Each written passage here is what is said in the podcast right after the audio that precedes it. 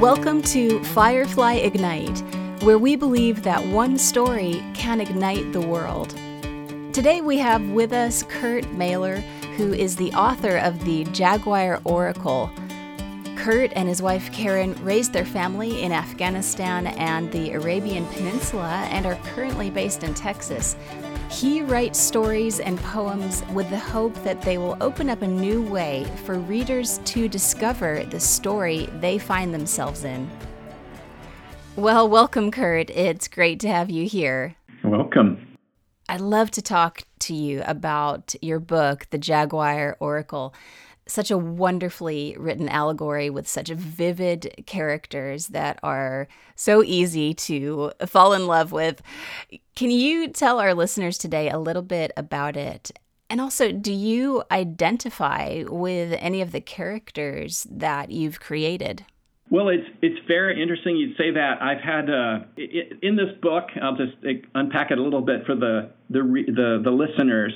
Um, the book is essentially about an animal who remembers the Garden of Eden and fulfills his destiny in early 21st century South Texas. Uh, there you go. Um, and um, uh, when I first wrote the book, I identified more with a certain character in this book who's this raccoon. He's kind of this little doesn't think much of himself and he's kind of gathering little trinkets and then he meets the main character and he's sent on this special errand but uh, but actually, as people have read the book and talked to me about it, they identify me more with the main character, who's this jaguar who kind of remembers things uh, that people have forgotten. And I think in that sense, it really is autobiographical because there is a a deep sense in me that as individuals and even as cultures and countries and societies, we have such a high level of uh, amputation from inherited narratives, inherited truth, inherited mercy from what's gone before us. And and um, and I uh, like like one of my characters says, he says, you know, the key to the next story is to know the first story. So there is, yeah, there is a sense where uh, in my personal journey, um, which had a a, a, beautiful and defining season in Afghanistan, and then after which was this long season of disorientation and loss and confusion. There, there really has been a sense of okay, who am I? Where did I come from? Uh, wh- what has God promised in general and promised for me personally in the area of faith? Faith is all about listening, by the way. That's that's what faith is. It's a matter of listening. Um, and, and so, in a sense, on the personal level, I'm trying to get in touch with first things as I go on to the next season of my life.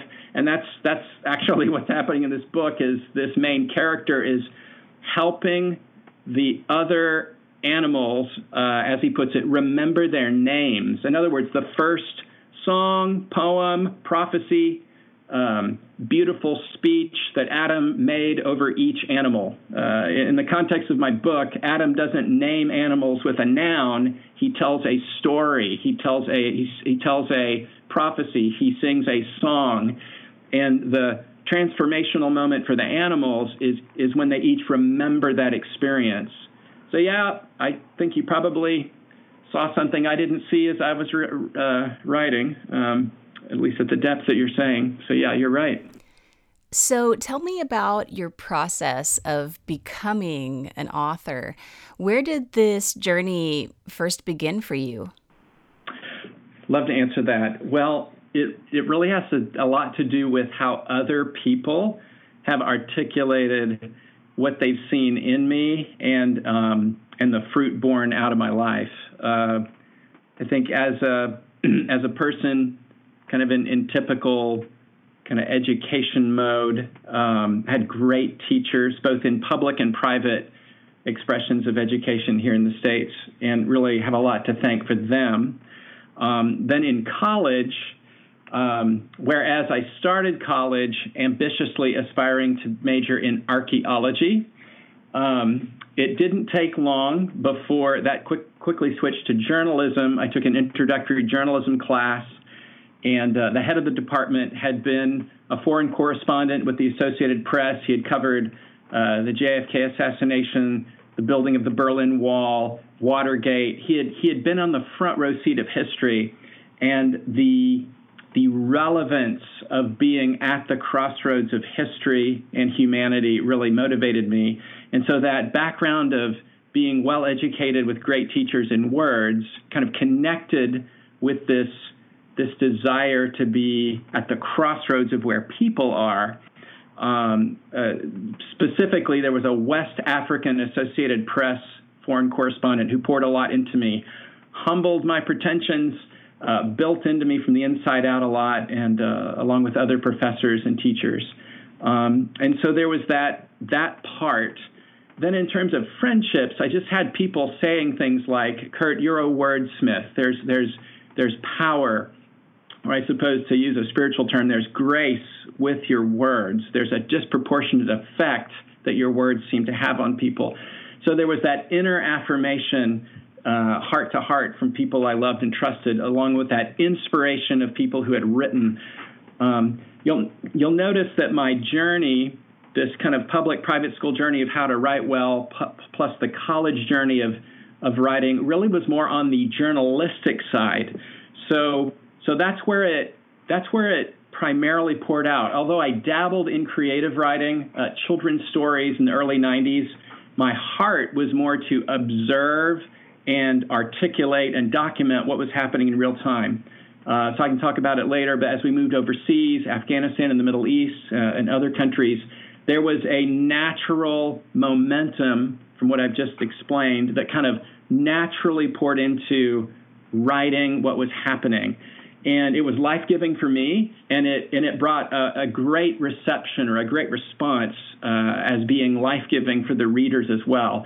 So that, of course, you know, I, have never read a met a writer who said um, I get too much encouragement. uh, quite the opposite, right? So you you you feed off of people's encouragement, and I really fed off of that overseas.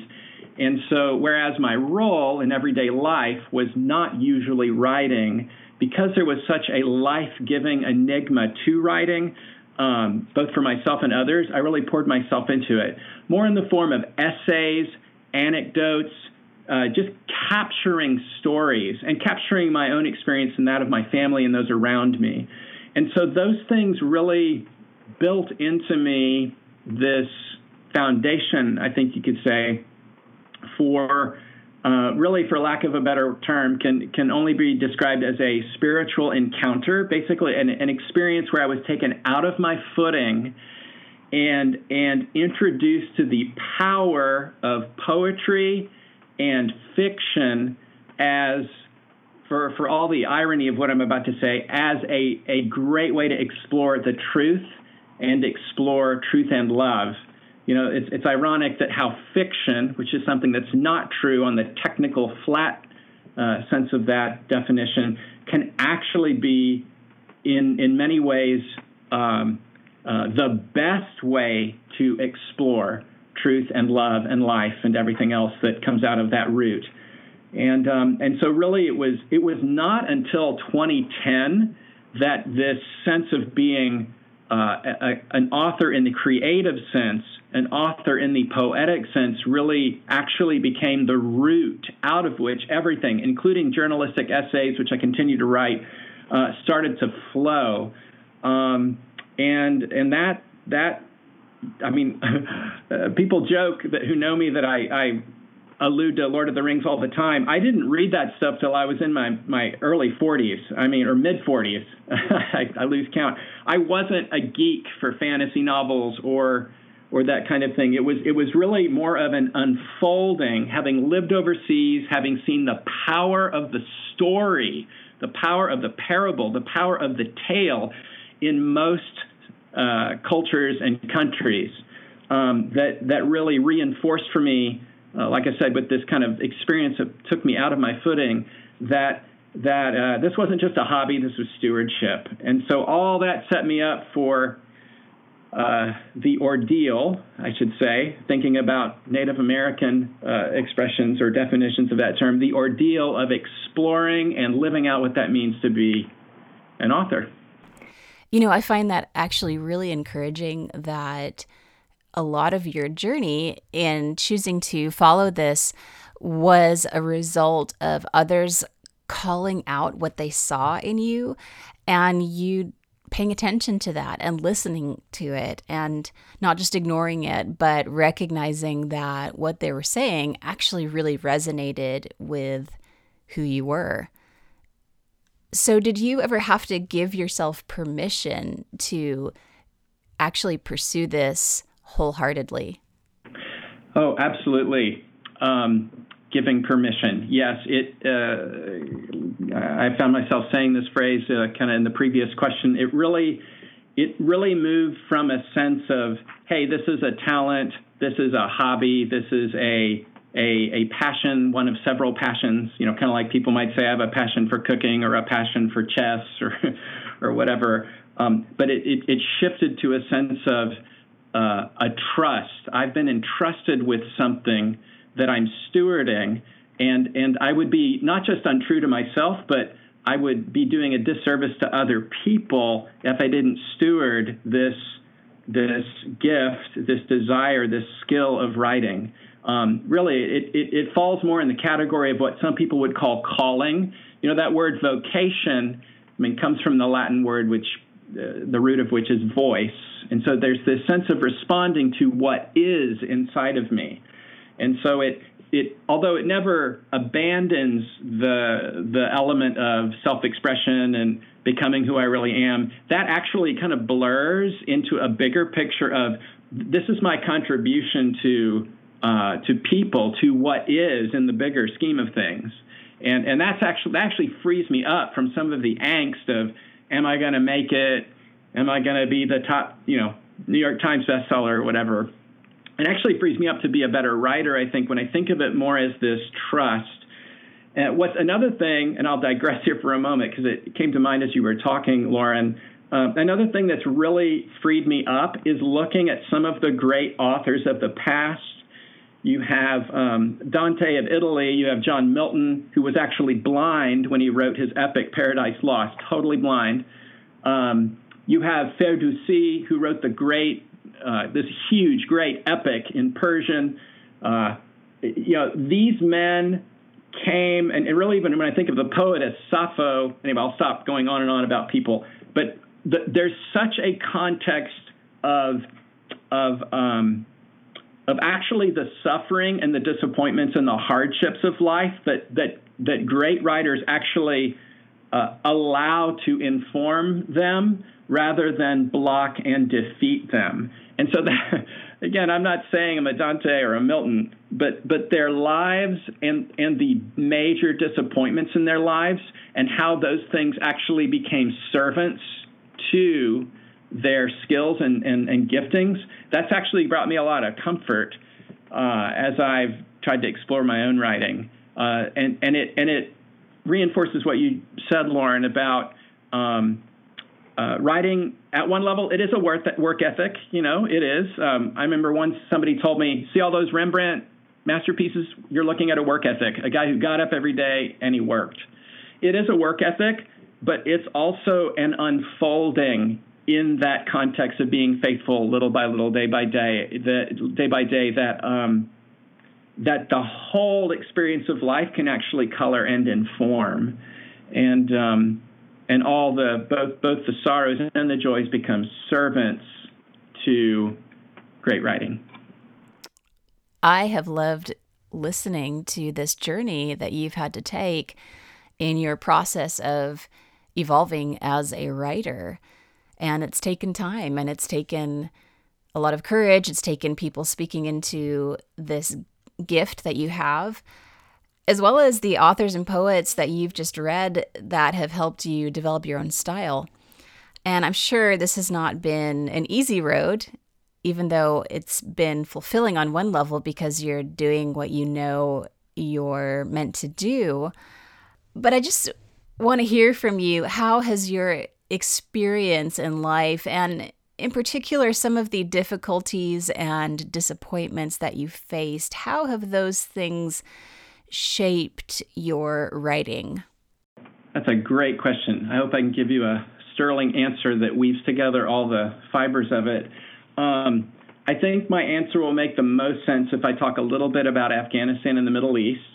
So, uh, so though my, I mean, my, my background is typical American suburbia, although uh, there's just foreshadowing in my life of what was happening uh, ahead of time. Uh, I grew up with some flags of the nations on my walls that my dad had put up. My grandma gave me a globe when I was four, so I was just always thinking about the nations and cultures of the world.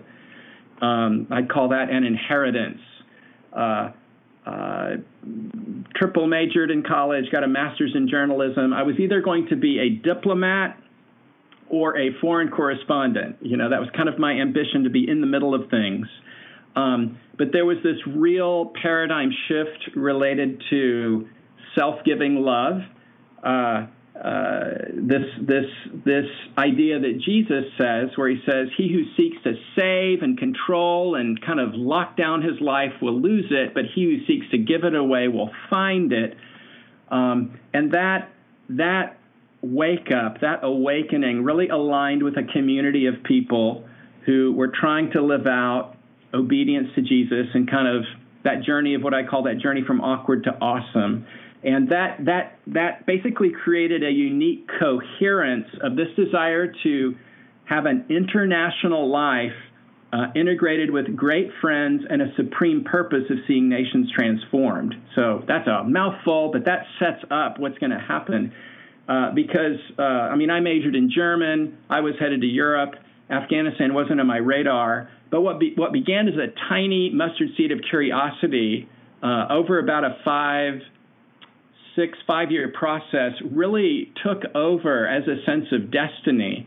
Uh, after having explored the country several times, lived there for kind of test periods, uh, it was clear that my wife Karen and I should live there and um, and learn from those who'd gone before us and become Afghan. Insofar as a foreigner could become, learning the language, adapting to their culture and their customs, and enjoying the beauty that still existed uh, notwithstanding the brokenness of a context of civil war. And so, for all the irony of what I'm about to say, it was still true. Uh, the the season, the 11 year season that my family lived in Afghanistan. I mean, my my kids consider Afghanistan home. Two of my children were born there. One in Pakistan. Um, it it is a season again, notwithstanding civil war bruises and the loss of life and property it was a beautiful season of seeing the creativity of God and the creativity of love and the creativity of courage in severely broken and limited contexts. And so, um, I mean, like I said before, for all the ruins of the culture, there was such beauty that was still a bridge to eternal truth, eternal energy, eternal life, really.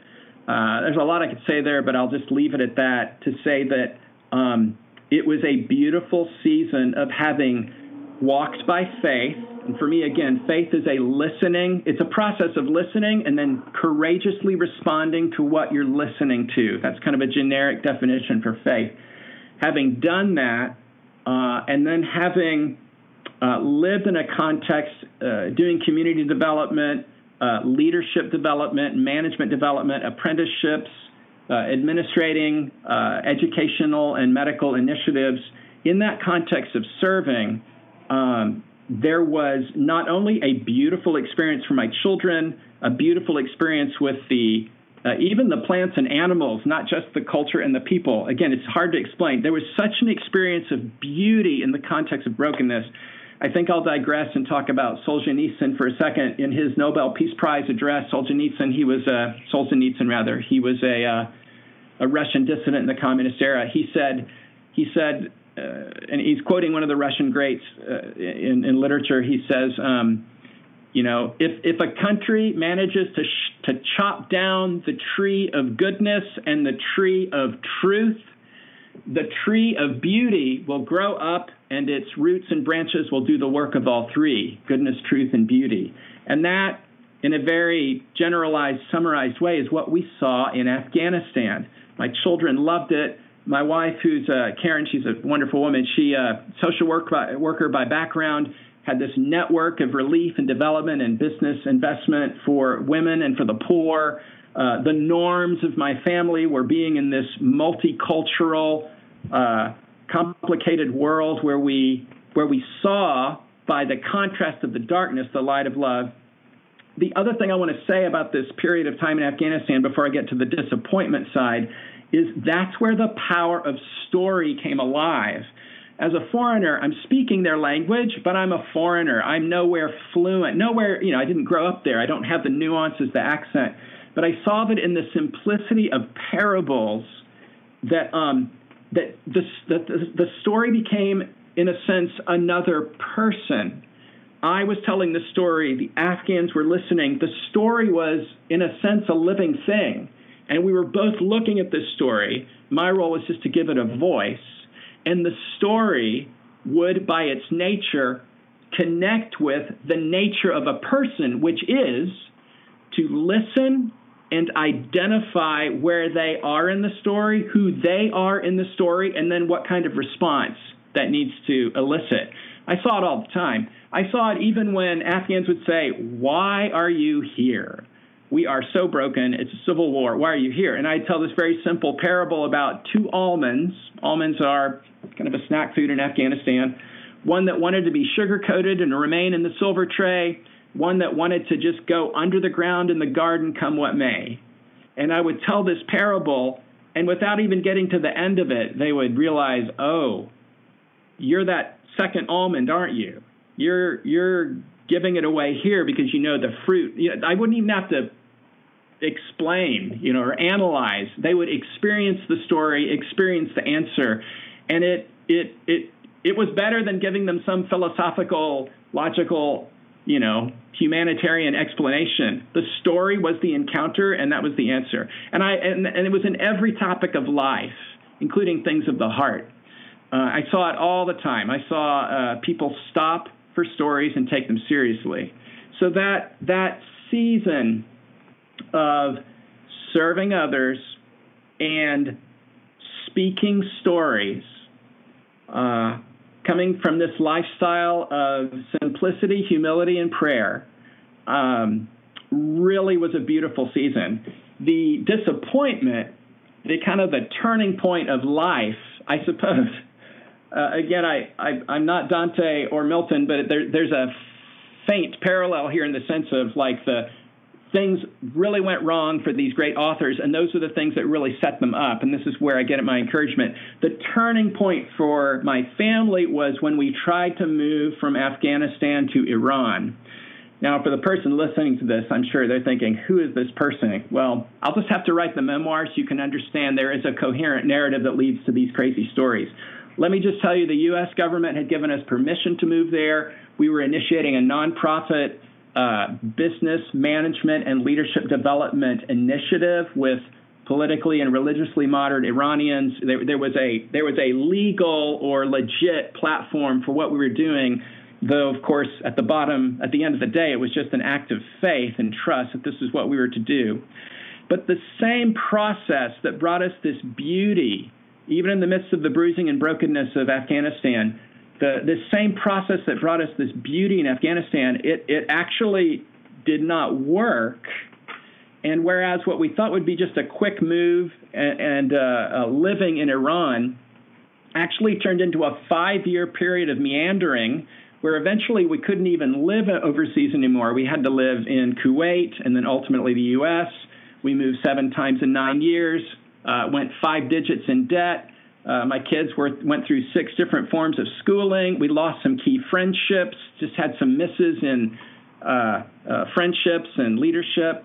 And, and so there was this, this uh, disillusionment process, uh, this sense of having the price tag switched, this process of, uh, hey, it worked the first time and it brought beauty. This second time it brought a sense of betrayal. And um, uh, living in the U.S. was, I mean, we're from America. We, we are thankful for our country, but it wasn't where our sense of identity, relevance, and family was. Notwithstanding our natural family, we love our, our, our relatives. I don't mean it that way, but our sense of belonging and tribe was overseas. And so this sense of being uh, disconnected, disoriented, irrelevant, uh, disappointed, um, uh, really was profound, and um, and um, it it it brought me to this place as I held on to hope, as because I, I, knew intuitively, okay, I, I know bitterness and uh, uh, hardness of heart can't be the outcome here. The outcome has to do with laughter. This has got to be again. I'm, I'm compressing all kinds of things here, Lauren, but but in this journey, I, I concluded, okay, this has got to be only halfway through the story, because every good story goes wrong in the middle. Every so the longer it goes, to, to use bad grammar here, the wronger it goes, the better this outcome has to be. I mean, thinking about my life as a meta narrative, I guess you could say, you know, um, there's got to be, there's this has only got to be halfway through. Um, and really, there was this discovery that the deeper the disappointment, the the more beautiful the outcome was going to be. As as really, in essence, I encountered the creativity of the one who had created me, and and that's what I've seen. My time in Kuwait uh, introduced me to academia. I, have had some experience in academia now. My time in Kuwait introduced me to all kinds of nations, including North Korea. Um, it didn't. It wasn't an, an, uh, a, a loss. It was an expansion. And then when we moved to the states, I can honestly say, even here in Houston, where I live now, in the most one of the most international cities in the U.S., um, I've, I've had opportunities to go to many places uh, be, besides the Iran that my wife and I love, and the Afghanistan that my wife and I and our children love. And so what I've seen is the limitations and the losses have actually caused us to gain uh, great relationships, great experiences, uh, provided that we haven't lost heart. So the whole journey of disappointment has been a wrestling match to not lose heart and really to hold on to the assumption that at the core of all things is self giving love. I mean, really, if at the heart of all things there isn't a good motive, if if if the creator if god if the if, if at the heart of all things there, there's not someone who's for me well then all i'm left with is existential despair and courage and i'm going to go down the best way i can. And i just can't go there because i've seen too much goodness to believe that it's that way. And so all that to say um, you know that that that whole journey parallels this this kind of breakthrough moment in 2010 where what Tolkien and Lewis would call mythopoetry became something that I was really fascinated in. Um, and and that's where my my writing shifted from primarily essays and articles and kind of journalistic genre to more the poetry and the creativity. Um, yeah, I think it's interesting. I'll digress to Tolkien for a moment he would not consider himself the best of the writers he grew up with. His peers, who all went into the First World War, uh, were in that same genre, you know, writing notes to each other in Greek and Latin and, you know, quoting Anglo Saxon, you know, Beowulf or whatever. Uh, and he, he lost the majority of his close friends in that war. Um, but it was in the context of that great loss that he picked up that inheritance of creative writing and let the sorrows deepen it. And when you know that and you read The Lord of the Rings, you're like, okay, all right. Uh, it seems like hope is at the edge of dying every page here, and yet it doesn't. And and that was his journey. So I don't know if I'm fully answering the question. You might want to get me back on course here, Lauren. But uh, they the that disappointment had within it an actual experience expansion of experiences and people, and really a deepening of of just wisdom and insight into how to write, how to make something digestible and beautiful to the most people. Uh, one one thing I've learned is a sense of irrelevance. How should I say it? How should I say it? I want to be as relevant as I can to as many people as possible. And how much more relevant can I be when I go through pain and disappointment? That's something everybody has in common. That actually connects me with a broader spectrum of people than if I were just able to write a book, you know, how I became successful in five e- easy steps, five irreproducible easy steps. Um, so I think I think that kind of summarizes up in a general way how disappointment informed uh, the writing and and and yeah, it, it really pours into this project also of the Jaguar Oracle, the name of the project. Kurt, thank you so much for sharing with us this journey of yours, your writing journey, the emotional journey that you've been on. And I love how you phrased it that there is always such beauty and brokenness that are mixed together. But as you have walked through a very difficult time in your life, now as you're coming out the other side of it, there's this sympathy with humanity that perhaps wasn't as deep as it was before. And this perspective that you now have, this hope and life and light that you have both in your own life as well as for others that you can impart to because of what you've walked through. So thank you again. Thanks. I'll I'll digress just for a moment. It's it's it it's not only been a sentiment that there's something, uh, but there there's this substantive evidence of. Uh, uh, I think I mentioned before, just a spectrum of people from different countries, actual experiences in different countries. And with this project itself, it I guess we'll get back to the almond analogy here. It's it's it's died in a sense several times. Uh, I I published it. I self-published it. Went into debt doing that. Um, didn't make the money back. That's fine. I'm in this for love and beauty. I'm not in this for money. Uh, had to go through that purifying process. But all that to say, uh, it was others who came to me and said, "We want to make this an audiobook." Um, when I mothballed my website because I couldn't afford it, uh, a friend of mine said, Hey, I will run your website. And even now, uh, this same remarkable person, he said to me, Hey, uh, you can't find a publisher. Just show me what you how you want the website to change, and you can publish it through your website. Um, it, honestly, I, I think many writers can can identify with that sense of high vision low low uh, low morale and the temptation to despair and, ab- and abandon the project. And um, but but this project because it's uh, come back from the dead, so to speak, it's like a wink from the invisible world of hey. You're supposed to do this. Only you can carry this burden, Frodo. You know, and so those I would call it. I would call it in my particular uh, spiritual culture, I'd call it the wink of God that we're only halfway through the story. And so those things do feed my sentiment, but then it's these people and the life that this project seems to animate in them to keep it going uh, that keeps pointing to, yeah, don't don't lose heart. You're an author. You're supposed to write. You can do this. So, what comes after the Jaguar Oracle? Is there more to come?